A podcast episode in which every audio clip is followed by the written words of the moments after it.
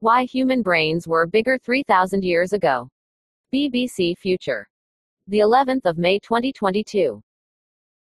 Our modern civilization may be the most advanced to ever exist on Earth, but around 100 generations ago, our ancestors had brains that were larger than our own. Your ancestors had bigger brains than you. Several thousand years ago, humans reached a milestone in their history. The first known complex civilizations began to emerge. The people walking around and meeting in the world's earliest cities would have been familiar in many ways to modern urbanites today. But since then, human brains have actually shrunk slightly. The lost volume, on average, would be roughly equivalent to that of four ping pong balls, says Jeremy De Silva, an anthropologist at Dartmouth College in the US. And according to an analysis of cranial fossils, which he and colleagues published last year, the shrinkage started just 3,000 years ago. This is much more recent than we anticipated, says De Silva. We were expecting something closer to 30,000 years ago. Agriculture emerged between 10,000 and 5,000 years ago, although there is some evidence that plant cultivation may have started as early as 23,000 years ago. Sprawling civilizations, full of architecture and machinery, soon followed. The first writing appeared at roughly the same time. Why, during this age of extraordinary technological development, did human brains start to dwindle in size? It's a question that has left researchers scratching heads. And it also raises questions about what the size of a brain really reveals about an animal's intelligence, or cognitive ability, in general. Many species have brains far bigger in size than ours, and yet their intelligence, as far as we understand it, is quite different. So the relationship between brain volume and how humans think can't be a straightforward one. There must be other factors, too. What exactly prompts brains to get bigger or smaller over time in a given species also is often difficult to know. De Silva and his colleagues note that human bodies have got smaller over time but not enough to account for our reduction in brain volume. The question as to why this change occurred still hovers. And so, in a recent paper, they sought inspiration from an unlikely source, the humble ant. At first glance, or should I say squint, ant brains might seem hopelessly different to ours. They are roughly one tenth of a cubic millimeter in volume, or a third the size of a grain of salt, and contain just 250,000 neurons. A human brain, by comparison, has around 86 billion. Leafcutter ants gather plant material as they farm fungus, but their complex societies may also lead them to have smaller brains. Credit Adrian Davies, Alamy, but some ant societies share striking similarities with our own. Amazingly, there even are ant species that practice a form of agriculture in which they grow huge swaths of fungus inside their nests. These ants gather leaves and other plant material to use on their farms before harvesting the fungus to eat. When De Silva's team compared the brain sizes of various ant species, they found that sometimes those with large societies had evolved bigger brains, except when they had also evolved this penchant for fungus farming. It suggests that, for an ant at least, having a bigger brain is important for doing well in a large society, but that more complex social systems with greater division of labor might, in contrast, prompt their brains to shrink. That could be because cognitive capabilities get divided up and distributed among many members of the group, who have various roles to play. In other words, intelligence goes collective. You might also like, what if that happened in humans, says De Silva. What if, in humans, we reached a threshold of population size, a threshold in which individuals were sharing information and externalizing information in the brains of others? One other possibility is that the emergence of writing, which occurred roughly 2,000 years before the reduction in human brain size set in, also had an effect. Writing is one of relatively few things that separates us from all other species, and De Silva questions whether this could have influenced brain volume through externalizing information in writing and being able to communicate ideas by accessing information that's outside your own brain. Some of the earliest known writing emerged in Mesopotamia as wedge-shaped marks known as cuneiform that were pressed into clay tablets. Credit Saul Loeb, AFP, Getty Images. The many differences between ant and human brains mean we should be cautious about drawing parallels too hastily. That said, De Silva argues the possibility is a useful starting point for thinking about what caused the notable, and relatively recent, reduction in human brain volume. These ideas remain hypotheses for now. There are lots of other theories that attempt to explain human brain size reduction. However, quite a few of them become implausible if brain shrinkage really did start as recently as 3,000 years ago. A good example is domestication. Dozens of different animals that have been domesticated, including dogs, have smaller brains than their wild ancestors.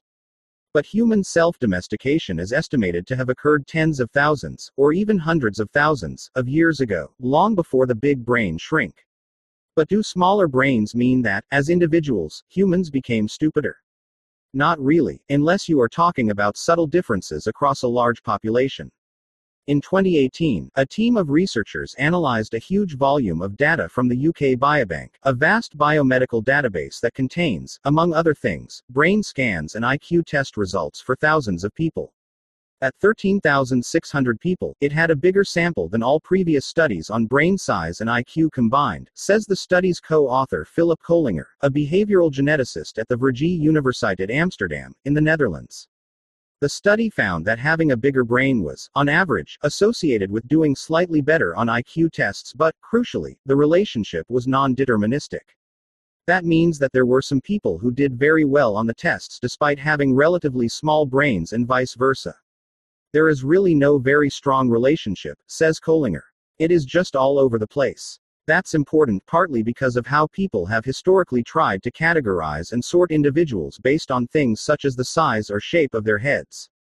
There is a very ugly history in the Western world, the eugenics movement, and all these sorts of things that have been based on these ideas about biodeterminism, says Koellinger.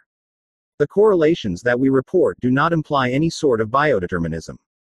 Because the brain scans also revealed certain information about the structure of people's brains, not just their size, the study was able to detect something else that might be going on. It found a relationship between the volume of gray matter, the outer layer of the brain, which has a particularly high number of neurons, and IQ test performance. In fact, structural differences like that are probably more meaningful in terms of a person's general cognitive ability than the sheer size of the brain organ. It would be crazy to think that the volume can explain the entire difference, says Simon Cox, who studies brain aging at the University of Edinburgh. It might even be one of the least important factors, he adds. This makes sense when you think about it. Men's brains are generally about 11% larger by volume than women's brains because of their larger body size. But studies have found that, on average, women have the advantage with some cognitive abilities, men on others. Cox points out that other research in which he has been involved that reveals how women's brains may compensate for being smaller via structural differences. For instance, women have, on average, a thicker cortex, the layer that contains gray matter. There are many features and facets of brains that appear to affect cognitive ability. Another example is myelination. This refers to the sheath of material that surrounds axons, the long, thin cables that allow neurons to connect to other cells and form a neural network. Scientists were somewhat surprised to find human brains had shrunk as recently as 3,000 years ago. Credit Mohammed El Shahed, Getty Images. When people age, their myelin breaks down, reducing the efficiency of the brain. It's possible to detect this change by studying how easily water diffuses across brain tissue. With reduced myelin, the water flows more easily. This is indicative of cognitive decline. The brain remains phenomenally complex, says Cox, and it is difficult to know exactly what difference the structural makeup of a particular brain will have on a person's intelligence.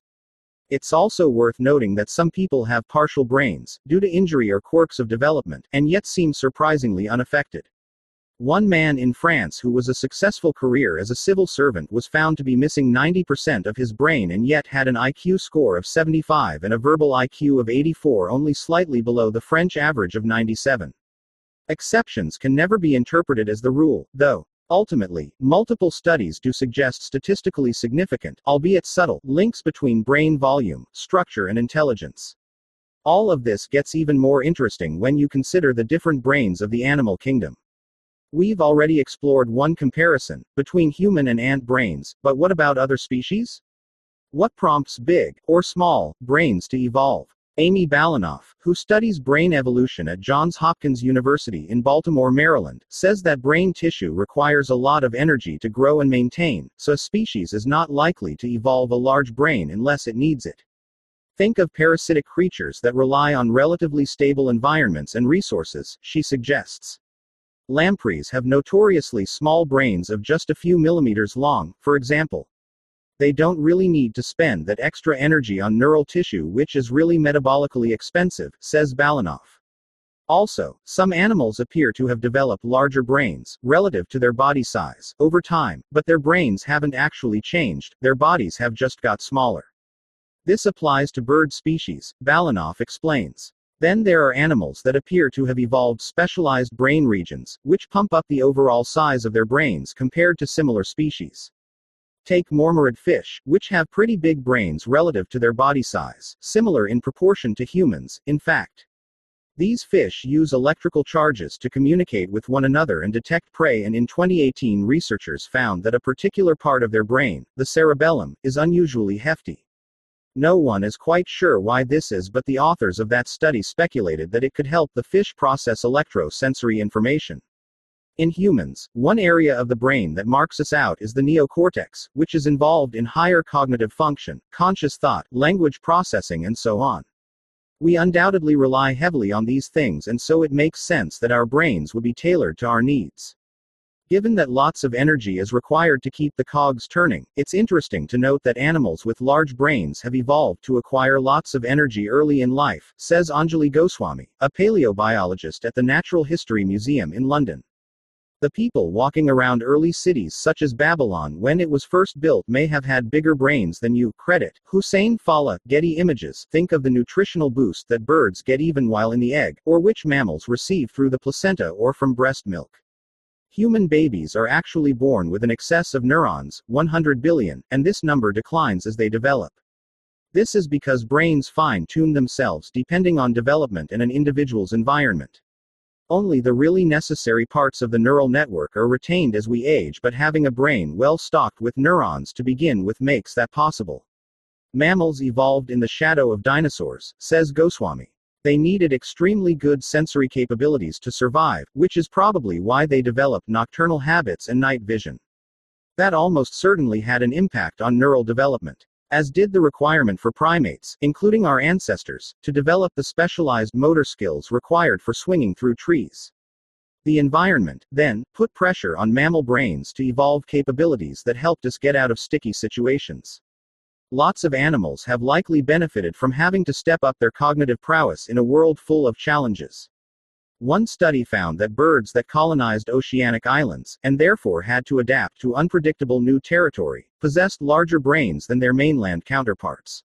By now, it should be clear, though, that you can't just measure the size of an animal's brain, compare that to the size of its body, and come to hard conclusions about how intelligent that animal is.